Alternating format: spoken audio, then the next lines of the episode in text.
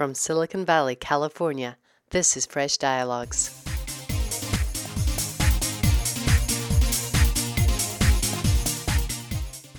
Hello and welcome to Fresh Dialogues. Today I'm going to interview KR Sridhar from Bloom Energy. To seize and lead and be number one, that is what America is about. Can you explain that comment and um, whether you feel with Bloom Energy that's part of your motivation to, to lead and thrive and be number one?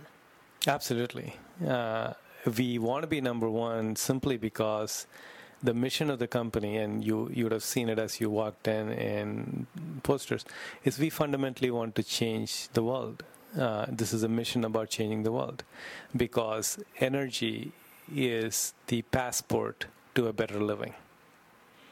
And for the rest of the world that do, not have that does not have access to power, access to electricity, to give them that is empowering them to a better life.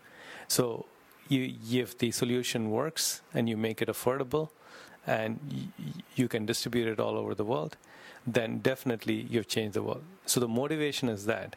If that's the motivation and that's the goal, and you achieve that goal, clearly given the size of the energy market, uh, given how big it is, it's in trillions and not in billions, and given how many people that you can impact with this kind of a stuff, this has to be a prominent company. Uh, so I would say being the number one corporation is an offshoot of achieving your larger mission, which cannot be just counted in dollars and cents. So that's what makes me. Uh, feel really good about what I'm doing because you can do good and make good and not have a conflict between those two. I mean, we're living in fast-paced Silicon Valley. People want to see results, and you know, I, I'm aware that you have a lot of pressure. What is your just big picture timetable? Well, as any entrepreneur, as any missionary who wants to do something big, uh, you'll find in co- one thing in common in all of them there's a sense of urgency. You feel you, you feel like you need to do it faster than humanly possible. And you somehow believe that and you push it not necessarily because you get there but by having that sense of urgency you get there faster than anybody thinks is possible. Uh, but this is a big scale issue. Uh, the size of this market the size of what needs to get done is larger than what people normally think about. This is not a microchip. These are huge devices, uh, need to be built in very large quantities.